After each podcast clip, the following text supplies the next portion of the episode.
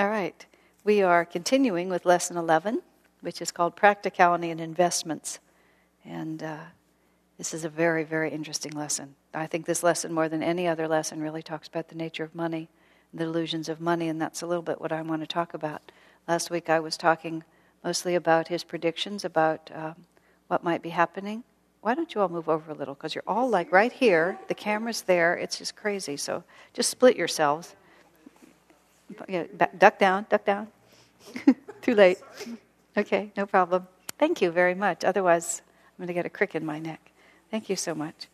Um, all right, last week I was talking about the, you know, possibility of cataclysms and a lot about um, the attitude of the masters toward hard times and the attitudes that we ought to have. I was just, this is just, you know, in the last few months, the last years or two, you know, everything in our worlds have been just flowing really beautifully. The Nayaswami initiations, everything is so uplifting. And I, I guess sort of, I, it crosses my mind, you know, like, are we going to look back on this as sort of the last easy period before something? Because there's always, things are up and down. We can't just expect that it'll be. We had all those years of great persecution and struggle. We had a few years here where we were just somehow things were stagnant. We weren't really making good progress. Now everything seems to be really lively again. You just wonder what the next thing will be. So when Swamiji talks about this, um, these difficulties that are coming, I, I, just keep wondering. He, he was it he who was saying it? Yeah, I think he was telling me that th- there's a, a true the, a true fact that there was some kind of a spiritual group right in the middle of one of the Japanese cities where the uh, atomic bomb was dropped, and they were not affected. Isn't that interesting? Yeah, do you know what the truth of that is? Uh huh. What? Uh huh.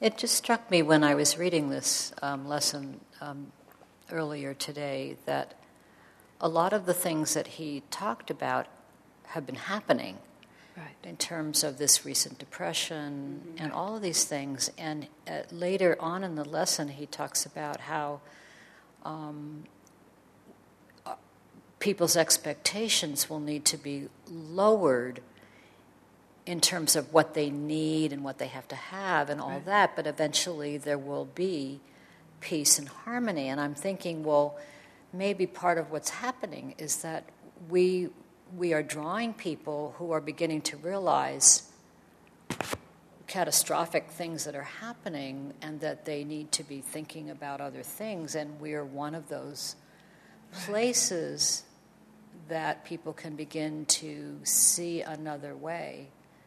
So it was just interesting to me because it, it felt as if he wrote this, what, three years ago, four years ago? Has it been longer? Than, no, it was longer than that. He, he started it when he, he started when he really went to India. So 2004, 2005. Right. So it, uh-huh. it's really quite interesting to me. Oh, that already in just these few years, it's re- it's copyrighted 2005. Yeah. So uh-huh. it's it's really quite interesting what's been happening in terms of natural disasters and yeah. all of these things. And here yeah. we are growing and feeling like there's a there's a, a real positive uh, ha- happening in Ananda everywhere. Well, so. Swamiji always said that Ananda would thrive during these times because the whole point of all this happening is to be a gateway to have people turn closer to God. And um, so we're, we're, we've been working all this time to put ourselves into a position of being able to serve more and more. Um, so uh, that's only natural. What you know what that means, but we're not um, we're not dependent so much on the things that we have. We, we have a, a profound inner life. I remember, um, let's see, now where was that exact statement?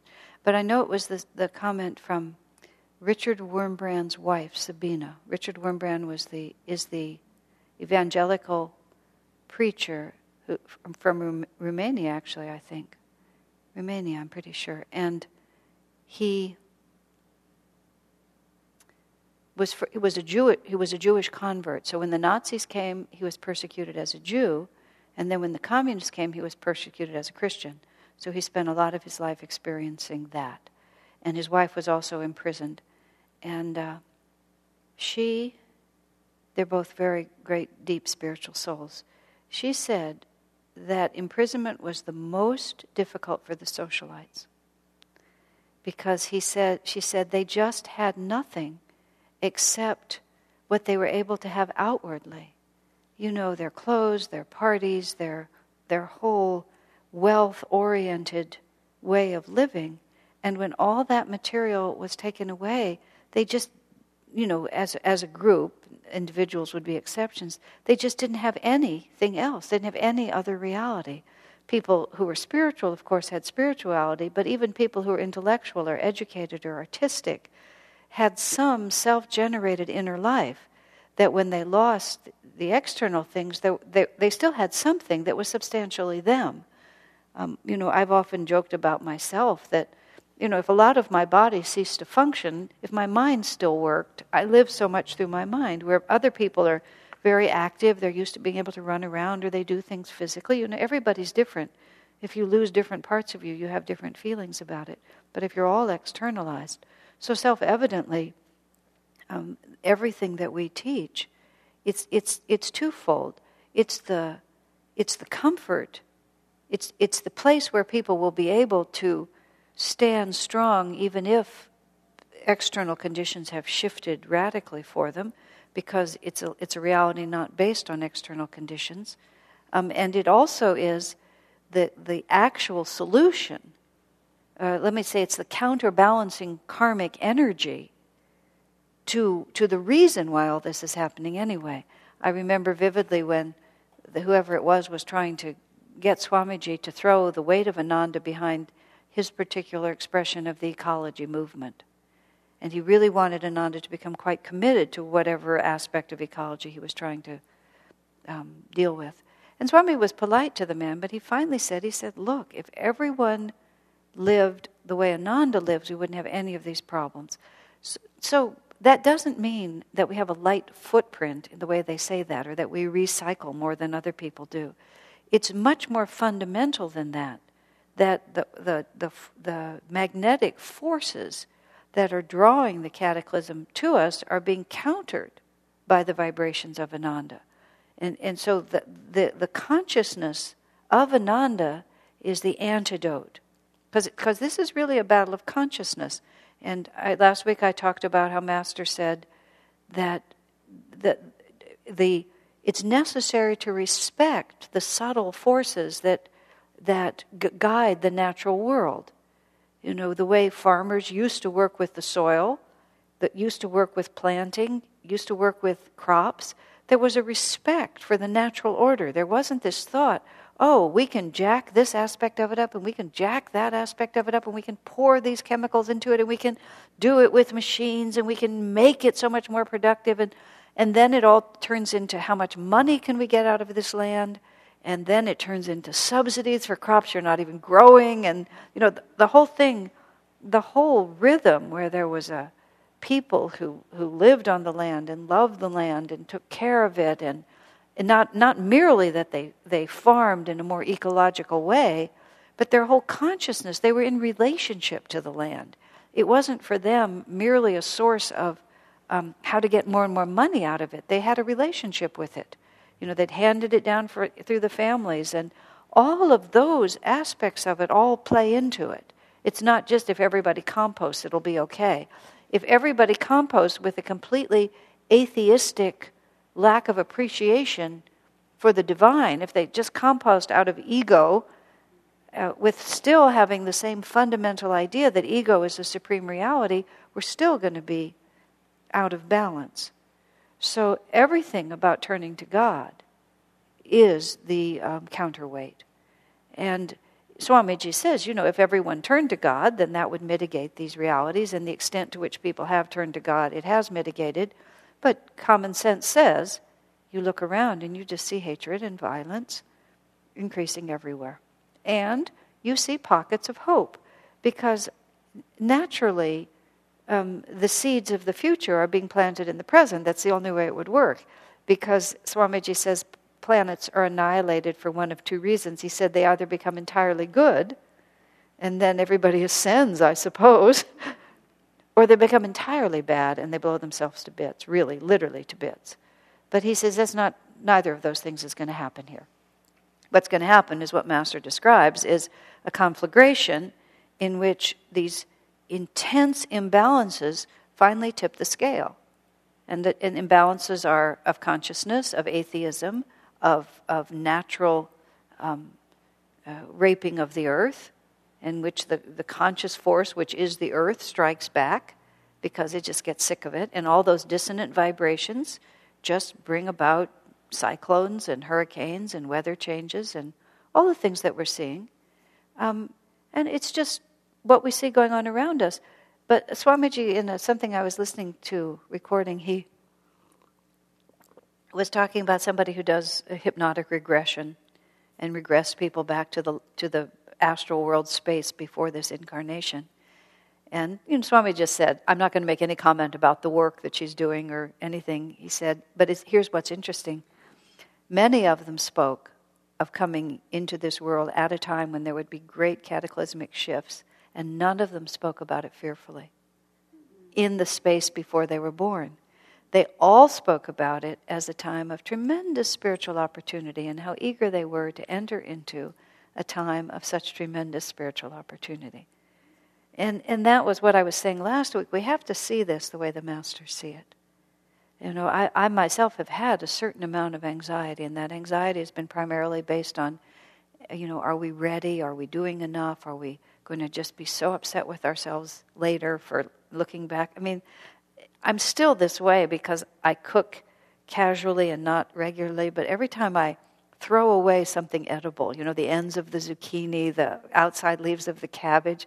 My mind asks myself, is there going to be a time when I just wish I had those outside leaves of the cabbage? You know, is it going to get that tough? And, um, you know, we have to be reasonable. We can't, we can't become neurotic about this. We still have to live in the flow.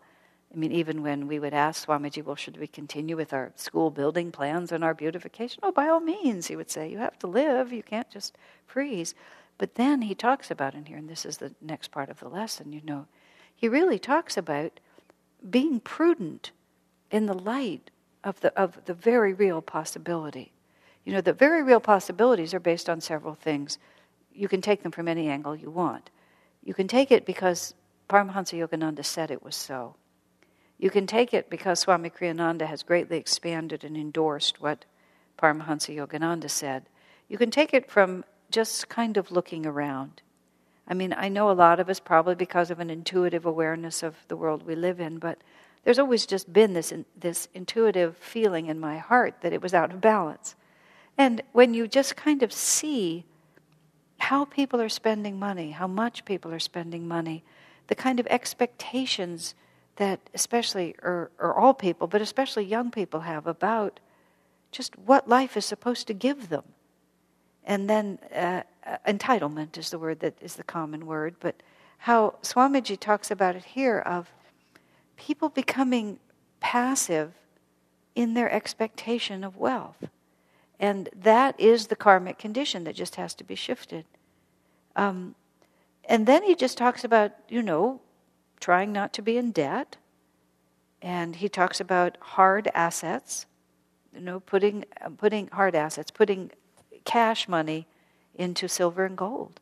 I mean, it's, it's so funny in this lesson because he becomes so concrete here, you know, and he just sort of puts that forward and he, he, he likens this, this time, and it's very, very sobering.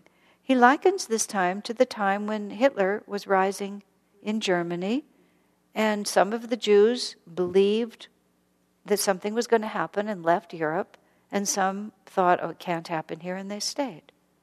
You know, and many families split, and then the family that left continued the line, and the family that stayed was annihilated. And he, he again, he, he tries to get this phrase across, you know, to be realistic is not to be negative. It's not even to be unoptimistic. It's just to be realistic. It's to learn the lessons of history, see the handwriting on the wall, understand human nature enough to see where this is probably going. And so he talks about we have one phrase from Master. He said, money won't be worth the paper it's printed on. We have the example of hyperinflation as it happens. We use the example of Germany where you know the man gets paid in a wheelbarrow full of coins and someone leaves the money and steals the wheelbarrow, which is the sort of the classic story of you know something of real value which was not the money. It was a very short period of time. But at the end of that time, of course, the currency collapsed. So all of the you know the cash money that you had saved is really nothing but paper. And if it if the system that backs it, I mean, I'm I mean anybody listening to this would just know that I'm a first grader. I don't understand any of this. I'm a devotee. I'm a little ashram girl. So I sort of live in a, a, a an odd reality with this, which is I, I neither do nor want to profoundly understand the economic flows. I look at it in very simple terms. But there's a certain common sense to that. Plus, you know, with the governments doing what they're doing these days, especially what the United States has begun to do, which is everything is about how we're promising to pay everybody everything. And, and there's, no, there's no source for generating that money. So, I mean, the, the phrase that Swami uses is they print it. I don't think it's quite the same as just Obama saying, you know, I'd like another 50 billion, please, you know, start the presses. I think there's some, some more integrated system. Again, I'm revealing my total ignorance. but that is what's happening. And those who have very good minds for this thing keep talking about it. so it's worth considering. And I know I, I've had lots of discussions with lots of different people cost of silver, the cost of gold, whether it's a good investment, whether it's a bad investment. I don't know. To me, it's like, why not? I, I just have a feeling of imminent collapse if you're holding savings, at least some of it. And it, as a community, also, there's a one of my friends who has put a lot more energy into the silver and gold question. Basically, put it like this: you know, if enough of us who are involved in our communities put enough of our assets into silver and gold, and if in fact currency collapses and collectively we have enough hard assets, you know, we could save a lot of our system. We could save a lot of what we have if even, you know, just a few people put savings that we have that way into it. So I think it's worth seriously considering. So I, I, I have no credentials for saying that. My credentials are entirely entirely that I'm a devotee. So if you want to come back to me with conversations about the value of silver and gold, uh, you're going to be over my head in about a minute and a half. I'm working with it from a totally different angle. And I know it did get the Jews in a lot of trouble in Germany, at least that's what people say. One of the things that happened is when that German economic collapse happened, the tradition of the Jewish people was to keep a certain amount of their money in gold. And they had something of value, and a lot of people didn't, which did not make them any more popular. So it didn't really help them in that sense, but there was a whole lot of other uh, factors at play there. Did you have a, co- a question?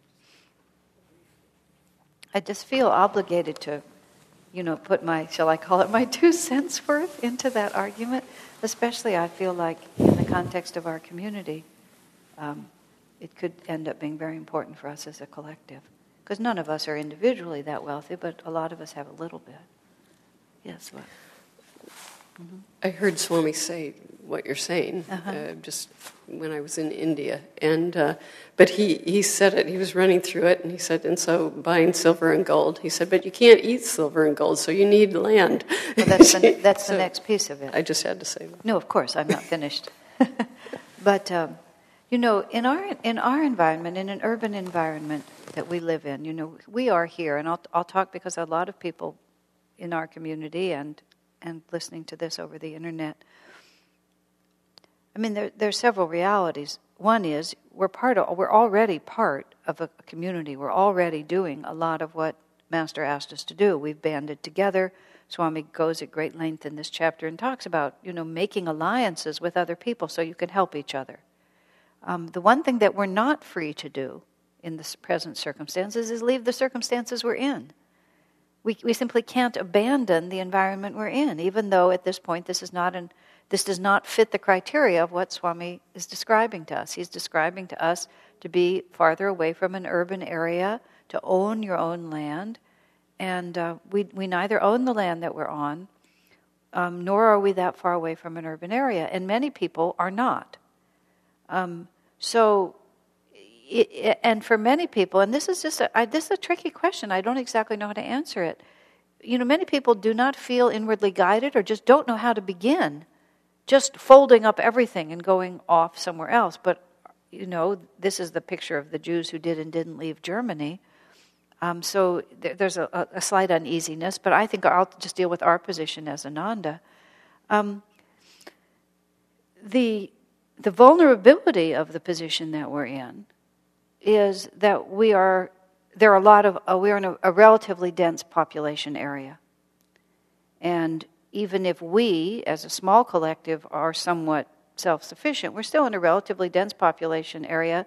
We do not know how much um, unrest is going to develop in that population and what kind of consequences there will be for that. Um, we do have a place to go, but it's you know four hours by car away from us, and that could be a very long distance if something happened, something developed fast. Um, the ideal thing, which Swamiji has just stood right where I'm standing and said to us, is you know you need to get land that's a little farther outside of town, and you need to begin to cultivate it as a farm, and you need to develop it as a place where you all can go. Who can do that? You know, we, we don't know where to go with that thought because, and he himself said, I know that's very expensive. I don't know how you're going to be able to do that. Again, these are things that like cross my mind later and think, well, we should have figured out a way. But that's what he wants us. He wants us to have a place that's closer that could, could shelter us all and feed us all for a time if we needed to. Um, it's still there. It's still a very, very valid idea. Um, I keep waiting for Divine Mother to help us. And so far, I don't see how that's going to happen.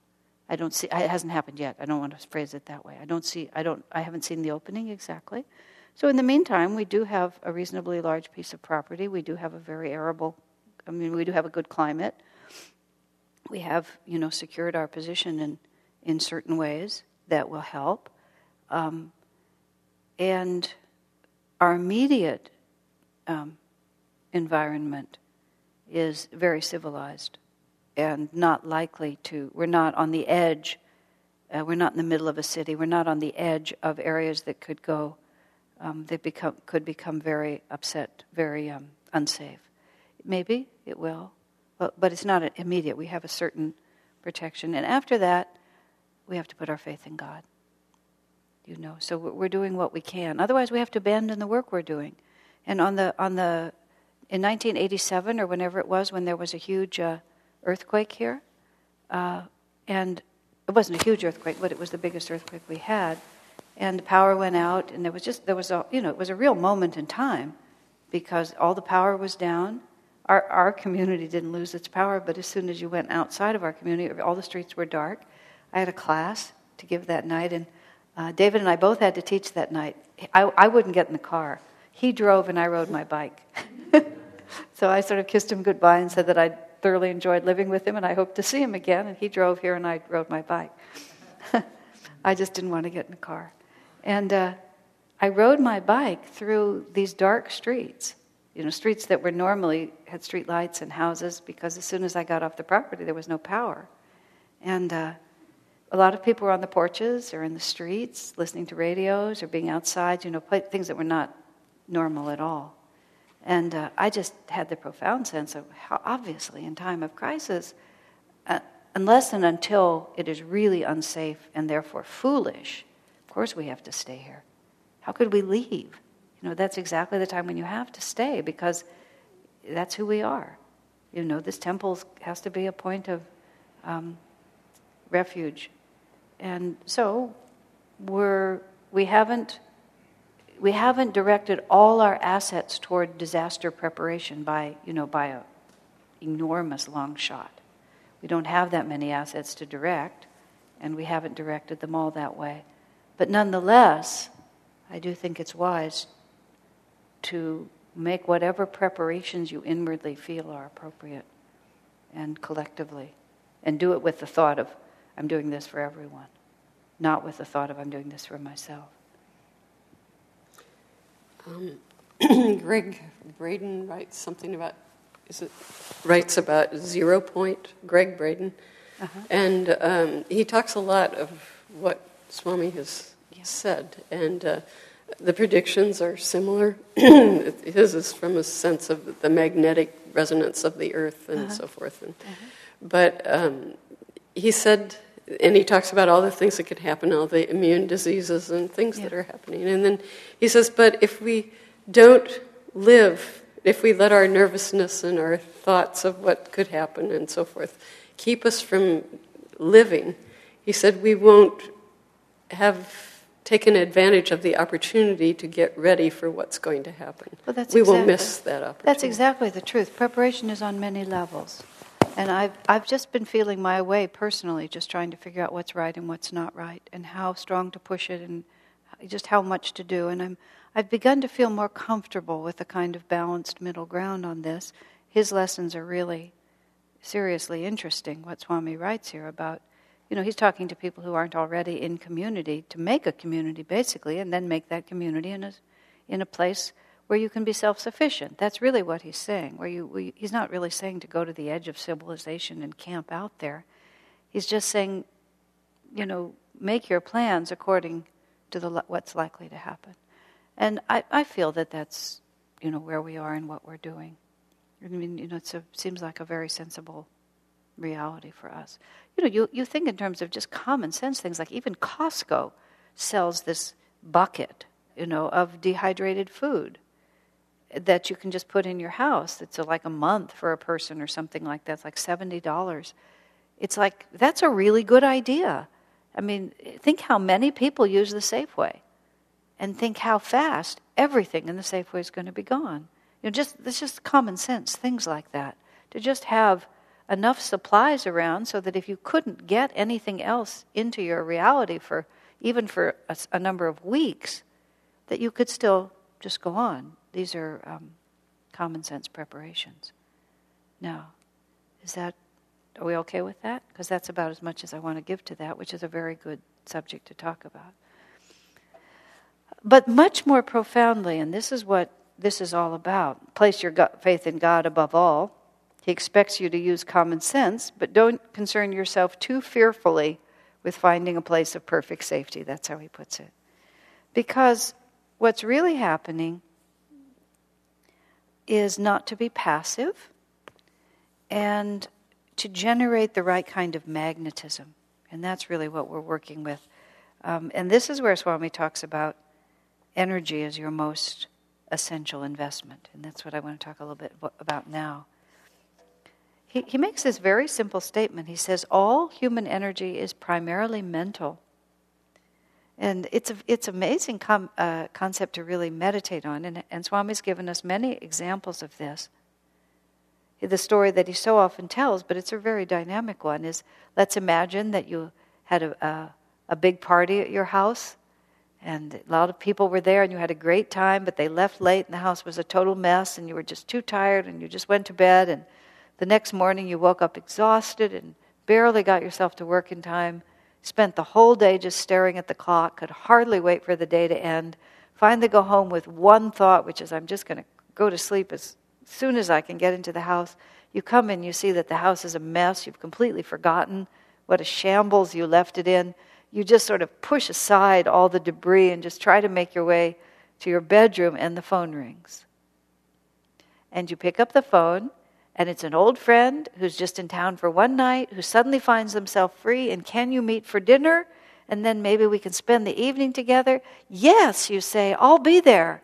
And you know in five minutes you've freshened yourself up and you're out the door and then about midnight when you finally come back to your house and see what a mess it is you remember how tired you were. But we all have our examples of, of just astonishing incidences where we're so tired but then something sparks our interest or demands our willpower, and then all of a sudden, we just aren't anymore. Because we either because we had to, and therefore we did it because we had to, but therefore we wanted to because we had to, or something um, made us willing to put out energy. So, what, what Swamiji is really wanting to help us to understand, and this is the, this is the primary way that we prepare ourselves because difficult situations are only difficult if we believe we can't cope. I mean, that's what makes it seem difficult for the most part. Of course, there's realities such as watching other people suffer, but everything comes down to a feeling that I can't deal with it. That somehow I don't know what to do, I, am not going to be able to do it. And the ability or inability to deal with things is almost always a question of whether you feel you have the energy for it. If you have energy and willingness, which is what creates energy, willingness more than willpower is what creates energy, then it's just a situation, it's not a problem. It's just something that you have to deal with. When Ananda village, mostly, many of the houses burned down in 1976, in June, and we had a, you know, it was fortunate it was the beginning of the summer, so we had the whole summer to clear up the uh, mess that had been made and also to reestablish ourselves before winter came. It wasn't, you know, very few of us got sad. I don't really know very many people got sad. Even people who lost their homes didn't necessarily get that sad. But by the end of August, we were tired because it really took a lot of energy to cope with that. I mean, not only did we have to carry on with our regular lives, but we had this entirely other huge thing to deal with, and it was so disruptive. It took a lot of energy. Um, and it was a happy kind of fatigue because we had faced the difficulty and we dealt with it. But also, what Swami is saying here is invest in developing yourself, developing your capacity to generate energy within the uh, within the parameters of who you are and what you can do, because age and physical condition um, are real factors. I'm not pretending that we'd be completely unrealistic here, but work within whatever your realistic parameters are to generate both quality and quantity of energy. And essentially make it a habit before it's too difficult to be able to do that. I once very unkindly said to someone who was, to my mind, making a mountain out of really what was even less than a molehill. It was just barely a bump in the road. And, and I was genuinely concerned. It was not the right thing to have said, but it was a truth. I, I mean, just, I said to her, you know, really, be careful or God will send you a real test. Meaning, don't, don't collapse over every little tiny thing because, you know, then if something really big comes to you, what will you do? You have to develop the habit now of just being able to just go forward. And that's where Swami says the greater the willpower is, the greater the flow of energy. I really think that the energization exercises are one of the best disaster preparation techniques we have because it's being able to say, I will have the energy and I will do what I have to do. You know, it's, it's an interesting thing what we develop. I, I, I haven't been seriously tested in a long time, so I don't want to be presumptuous about this, but in my little bits of life, I enjoy the fact that pretty much if I have to do it, I can do it. You know, because I've been doing energization exercises. That's what I feel. I've been doing energization for a long time, and therefore, there's a certain just capacity. My, my total capacity, I, I don't want to exaggerate this because I think of Swamiji and what he can do, and, you know, i am a, an ant compared to that. But within the little scope of our lives, energization really works. It, it develops in us, that's what I'm really trying to testify to. It develops in us this thought that I can generate energy with willpower and that I don't have to be subject um, to the vagaries of mood or the vagaries of a thousand other things. And even if we're not adept at it, just the continuous practice of it really helps a lot. Um,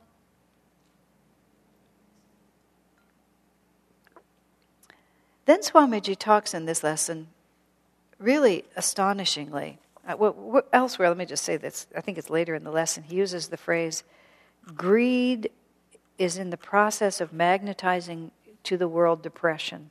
He was just saying that greed, worldwide greed, is in the process of magnetizing its opposite. Greed is in the process at present of attracting global poverty.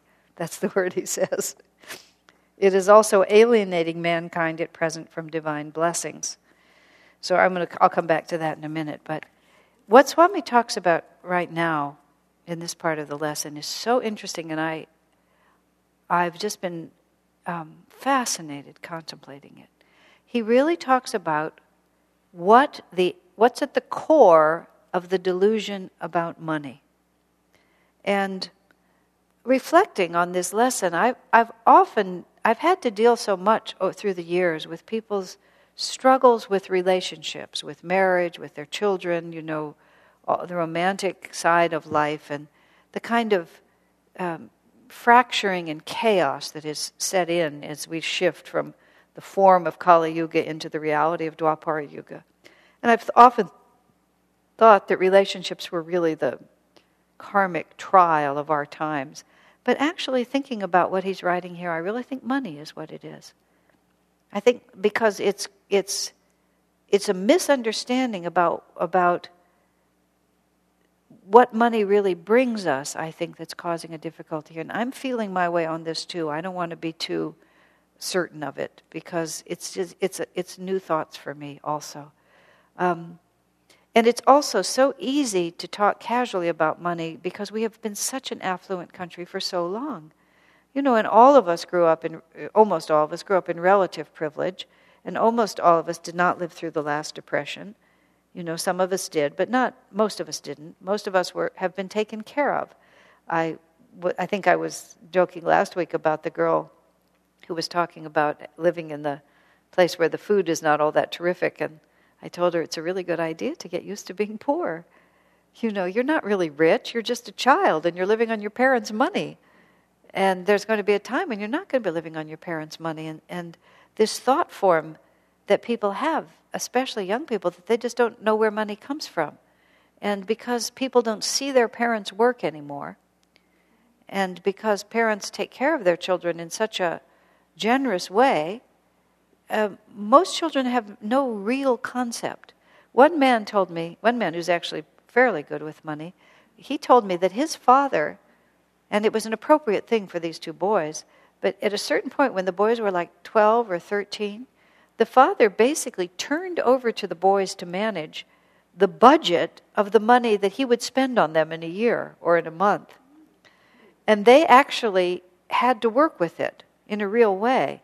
And if, for example, they failed to take into account that their shoes were going to wear out or their, their, they were going to outgrow their shoes, then his father was strong enough to just leave them with holey shoes or if they didn't have enough money to buy their winter jacket because they'd squandered it on some expensive piece of sports equipment, then they just let them be cold.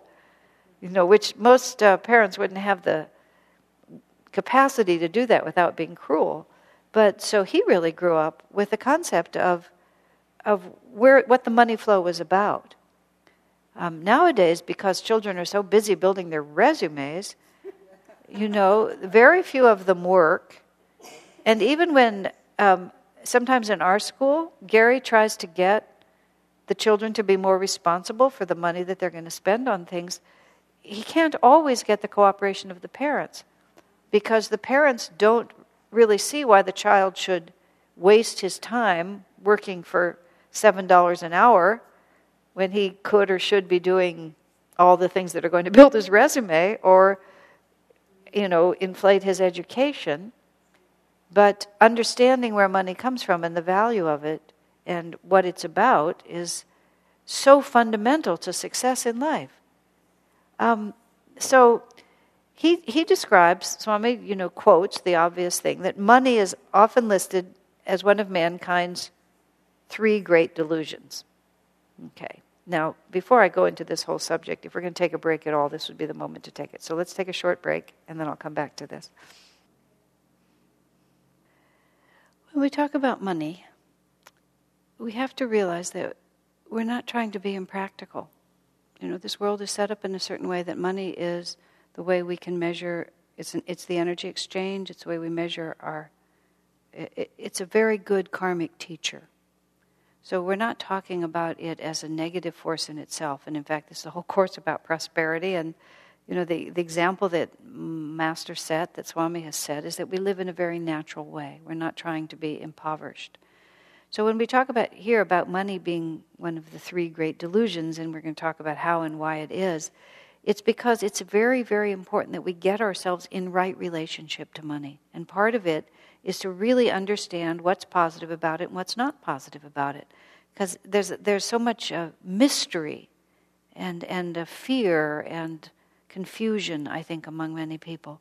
So, first he says that it's one of mankind's three great delusions, and those three delusions are sexuality, um, wine, which means intoxicants, which is the desire to blank your consciousness out, and then um, the last time is money.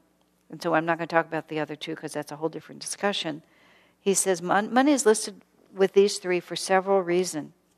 And these are the reasons. The first is the expectation that if we have money, we'll be happy, that money and happiness are, are, are the same.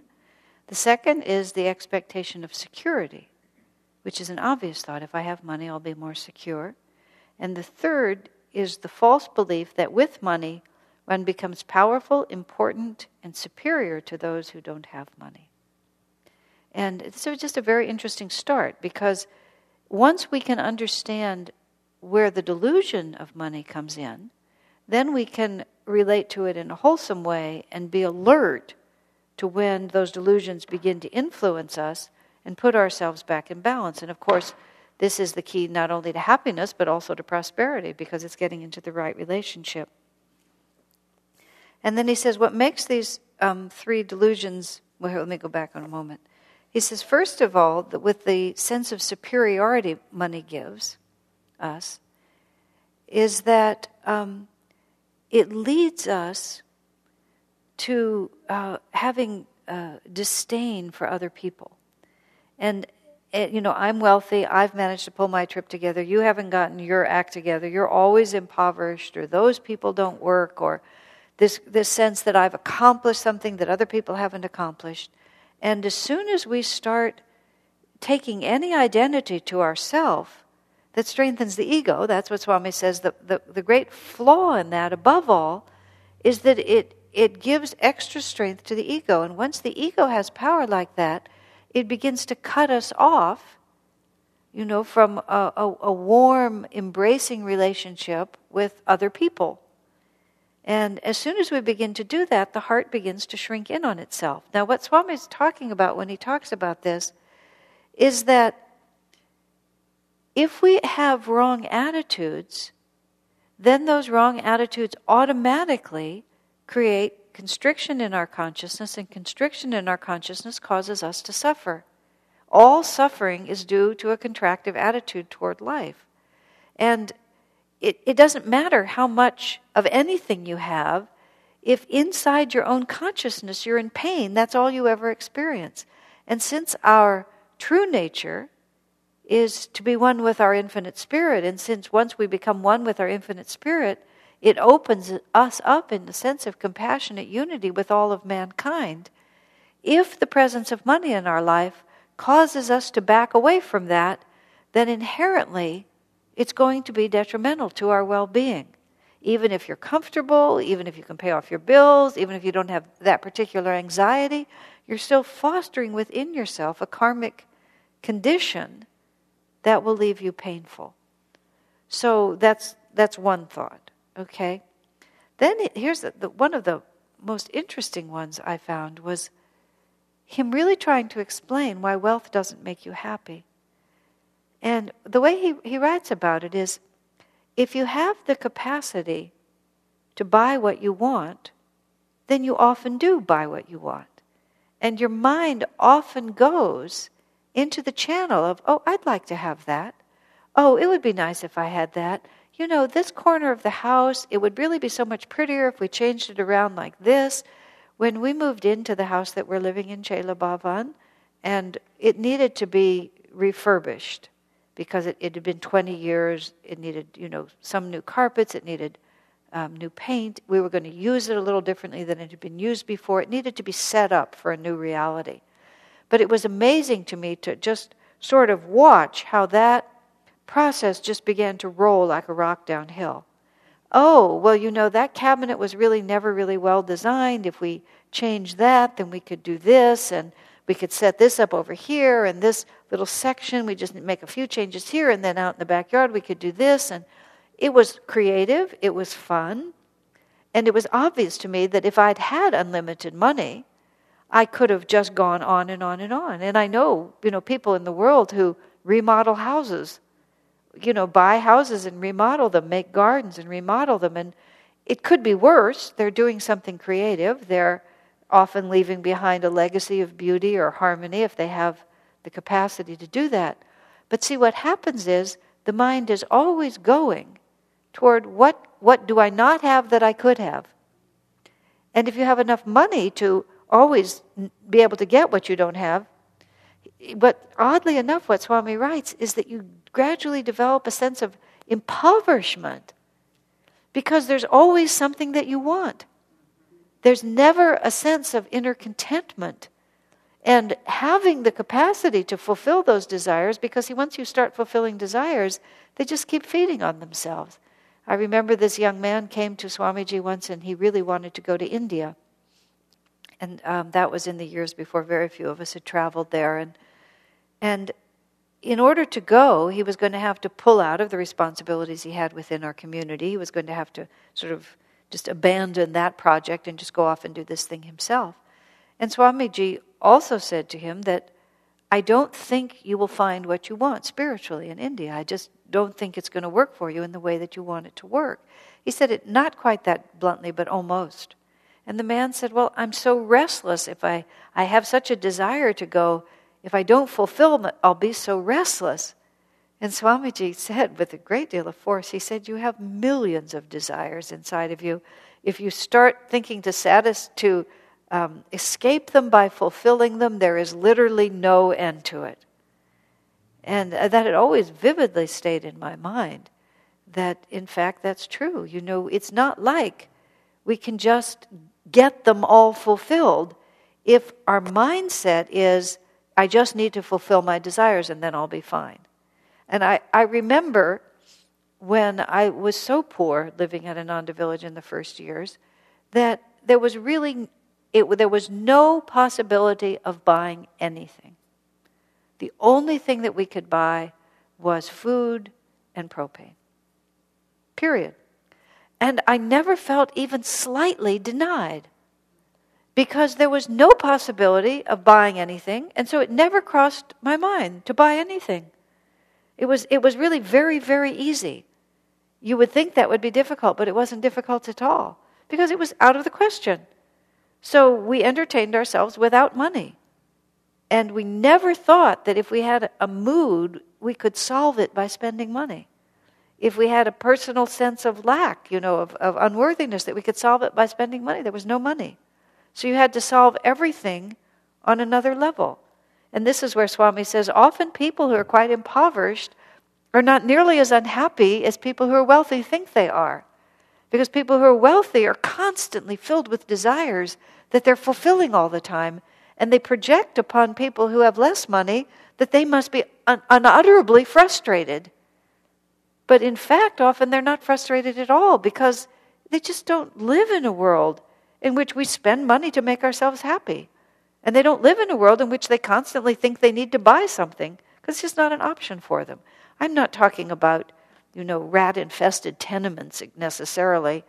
but, but you understand what the principle is. But you see, this is what we have to really watch in ourselves, deeply and profoundly watching ourselves, because sort of the middle range of money is a very trickle, tricky point where we can buy some things and just how much of our time and thought and energy is going toward thinking if I had that, then I would be better. And, and how much can we just turn that question over and over back into just an inner sense of why would I need that? And our society now is fostering such, you know, an extraordinary sense of what you need to have. It's just completely out of its mind um, with uh, the cost of things. You know, shoes and purses, especially, I mean, I think of women's fashions and clothes and how much people spend and what people spend on their weddings and on their wedding dresses and just goes on and on and on. And this, you know, you see people coming, I mean, I'll use a wedding as an example. You see people approaching not, you know, the people in our world, but people, just with this thought of how much money has to be spent um, to create a, a, a marriage. And having performed a great many wedding ceremonies, I can say that there's no relationship. You know, some of the most expensive weddings have produced the nicest marriages. Some of the least expensive weddings have not produced good marriages. It's just, but, but definitely spending money does not have anything to do with the quality of, of what's going on. So that is like a fascinating aspect of it to that how having a lot of desires is in itself a sign of poverty, inner poverty. Because otherwise we would be content within ourselves. Amazing idea, isn't it? And that's why he says, because it is impossible to satisfy every desire, and because it's a vicarious pleasure at best, often people who are able to spend all that money find themselves more and more frantically unhappy. And then he, he, he quotes the statement that many more people commit suicide who are wealthy than are poor because they're just frantically draining their energy out spending money. And that was the um, uh, statement of Sabina Wurmbrand that people who've lived only to fulfill their desires, when they can't do that anymore, they just don't know where to go. I was very, I've been very struck in India. Sometimes when we've been shopping, like shopping for wool shawls or something like that, every so often you'll see an Indian family a whole family that has come in to buy a blanket. And you know, and they all sit around and they look at all the blankets, and everybody has to look at the blanket. They're going, and they're going to go home and they bought one blanket. But you know, it's a it's a really big event. They bought one blanket. They don't go out and buy a blanket every so often when they feel like it, and they don't have a lot of extra blankets. This is a blanket. This is a very important thing, and once they have it, they're going to keep it. You know, until it, it literally doesn't exist anymore. And, and the truth is, I think they get a lot more pleasure of buying that one blanket than a lot of other people do because it's a, a, a considered action that doesn't come in the context of um, er, every day being satiated. You know, that's what we're living with these days. Somebody told me that you can tell the architecture when, when buildings were built by the size of the closets. That you know nowadays they build houses and you know the woman has a dressing room for a closet. You know she has all the racks and she has the drawers and she has all the shoe racks and i can remember my mother's closet and we were comfortable but i remember how much space there was in my mother's closet you know she had a few nice dresses but she didn't have dozens of nice dresses what would she do with dozens of nice dresses you know, she just had a few. Helen Purcell remembers growing up. Of course, she there were nine children in her family, but they were comfortable, very comfortable. But she had her school uniform and her school shoes, and then she had her good dress.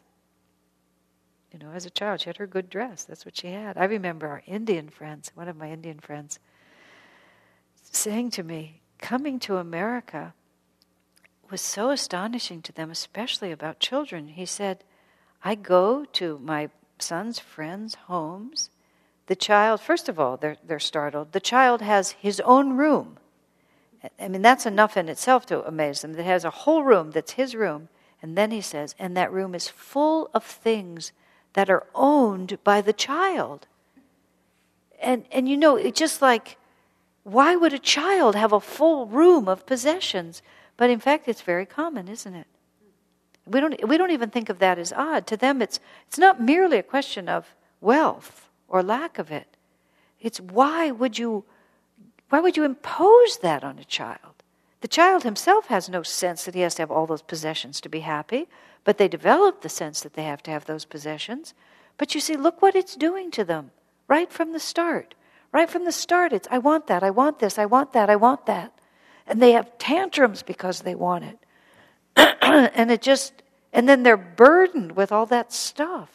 I remember my sister in law, she raised three children, and her, the rooms of her children were wonderfully spare. And she would, you know, we, we rarely bought their children presents, but she would plead with us please don't buy my children anything. They don't need anything. You know, they, they had sporting equipment, they had the things that they needed, and they were comfortable. But, you know, she just didn't fill their rooms with stuff because we pass that right on to our children.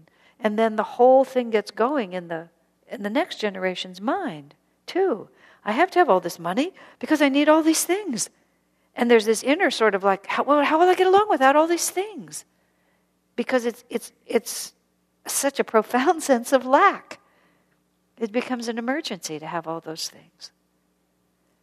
Now, the last uh, point that he says here is that the belief that when one has wealth, one is now secure. And yes, this is a balancing point. If you can't pay your rent um, and you get knocked out onto the street, that's a little bit difficult. So we're not talking about being unsensible. But there's still this thought in our minds that, you know, if I have money, then I will be safe from. And we list out all the things that we will be safe from. Um, but the, the flaw in that, that Swami describes, is not a common sense use of wealth, but that we make ourselves secure with this external object and we no longer rely upon our own creativity and our energy. And our sense of security does not come either from God or from faith in our own capacity to meet challenges. It comes from the fact that I have this money in the bank and now I'm safe. And, and what he says about that is because if we become increasingly passive in our relationship to security being the money that's in the bank, then it's very easy for that sense of security to become one of fear. Because we, we are now relying on something completely outside ourselves to make ourselves feel safe. I laughed once, this woman. Uh, I was coming to her house actually to perform a wedding for her daughter, and I found her uh, with a pipe wrench at the water heater, fixing the water heater. And I sort of said something about, you know, why, you know, what are you doing? She says, "Well, I always like to keep my hand in because you never know when I'm just going to have to do it myself." Which I, I really appreciated that attitude, and I really remembered it. Which is even if one is in a position where other people will take do things for you, or you can afford to pay people to do it, or whatever the situation might be. The, the most important thing is not to become passive or have a sense of um, inability to cope in any other way. And that's how he talks about people lose wealth, is because they become passive. So that leads us, and then of course he, he points out that, you know, wealth is not a protection from physical illness, from natural cataclysm, from disappointment, from all the things that still happen. And once again, this idea that once I have that money, I'm secure, um, unless there's a corresponding personal development that goes with it, you're not secure because no one is secure. But then he goes on, it's very important. None of this is to say that wealth is in itself a misfortune. Everything can be enjoyed, even, you know, the fruits of having earned a lot of money, provided certain basic conditions are met. First, one must enjoy money and indeed all things in moderation. And one must rigidly exclude the temptation to define himself by the money that you have or the things that you're enjoying. And second, he must employ his gifts to be of service to others and not only for selfish ends. And third, he must develop non attachment, realizing that nothing possessed can be permanently one's own. Uh, the do it well saying for today or yesterday was nothing that can be measured, weighed, timed, or physically hoarded is yours except temporarily. I love that. Measured, weighed, timed, or physically hoarded. But what he's saying there is, and above all, okay, if you have money and just because you can spend $1,500 on a pair of shoes, there's a certain point at which maybe it's just not right to spend $1,500 on a pair of shoes. You know, unless there's some just overwhelming reason why that makes sense in the moment. Because it's just, it's out of balance.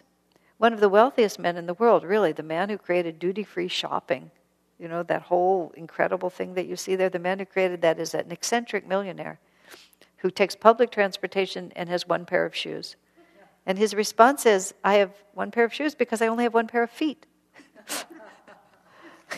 you know, like, what would I do with all those shoes? And, and it's a, that's a very sensible situation. And actually, I happen to know because I have a friend of a friend who knows that man. That man has consciously set himself the goal of giving away all of his money before he dies. So he's been, you know, working very hard to do really big things with big money because but that's how he sees it. And he'll probably be very wealthy in his next life, too, because he's enjoyed it in moderation. Of course, I'm sure, if, you know, if he's had children, he sent them to good schools. I'm sure he's had good medical care. I'm sure he's, you know, lived in the ways that are appropriate. But he only has one pair of feet. So why would he have a closet full of shoes? So, and then the second thing is, um, and then obviously he doesn't define himself. He defines himself. See, if you generate money on your own, with all the rules that are listed here, you have a generous attitude, you have a creative attitude, you have an in tune with God attitude, and that is how you're defining yourself. And then money comes, you see, as a consequence of all those right attitudes. But it's the right attitudes that you've actually defined yourself by, and therefore, whether the money is or isn't there, your inner wealth is exactly the same. You've defined yourself by your energy. And this is what Swamiji is saying. Your energy is your real wealth and your real investment your energy and your consciousness. And if in addition you get money, then you use your right consciousness to use his gifts to be of help to others. I mean, let's start with tithing, which I spoke about last week, so I don't have to say again. But you, you say, okay, what good can this money do? This money came to me, you know, it's a responsibility.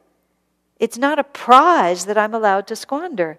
Um, I was talking to a friend who has a lot of money, and I was just saying to her, you know, that's just not a responsible way to use it. What you've been given is, is directorship over a very large amount of energy.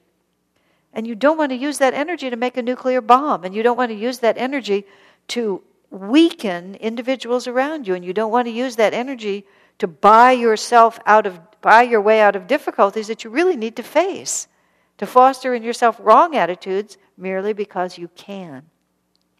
And that's what money becomes it's just a responsibility. So, how can I use this energy responsibly? Just like you would get up in the morning and think, how can I responsibly use this day? It's exactly the same reality, and not only for selfish ends. Swami is often fond of talking about the conversation he had at the dinner table once in his own family when Swamiji just said, I can't imagine having a lot of money and using it only for myself. And someone in his family responded, Now that's an unusual attitude. And Swami thought to himself, how could you have any other attitude? How could you ever imagine that if you were given great wealth, that it was only intended for you? But of course, it's, as I was talking the other day, it's his nature to give. So to him, it's unfathomable to him that you would be self centered. But many people imagining that that money is going to give them the sense of security and power and importance that they crave, when they get it in their hands, they start playing out that fantasy. So it's quite possible for very noble minded people to generate wonderful wealth. But if you want to keep it and have it in the next lifetime, this is the way to do it. And especially if you've inherited it, Swamiji has often said, you know, you have to have the same magnetism as if you had generated it yourself. You can't, again, allow that money to make you passive because then you will either lose it in this incarnation or you will not see it in future incarnations. But if you are as dynamic um, with it, however you attained it, as if you had had to earn it, then that's the way to work with it. And then he says non attachment. And then there's just a few more thoughts, and then we'll let it go. He says, finally, one must understand that the source of all happiness is in oneself, never in outside things, and develop an inner life, you know, and offer all that we are to God. And then we have we are able to material success through yogic principles. We can exercise yogic principles to do what it is that we came here to do, which may include amassing money in order to serve a good cause without becoming attached to it, enjoying it in moderation, because happiness comes with, from within. And then all of a sudden, we're, we're out of this cycle where, where greed demands a balancing poverty. We're no longer greedy, we're just simply behaving appropriately in the flow. Okay? I think those are just really marvelous ideas to keep in mind. Okay? Will that do it for tonight? All right. Thank you very much.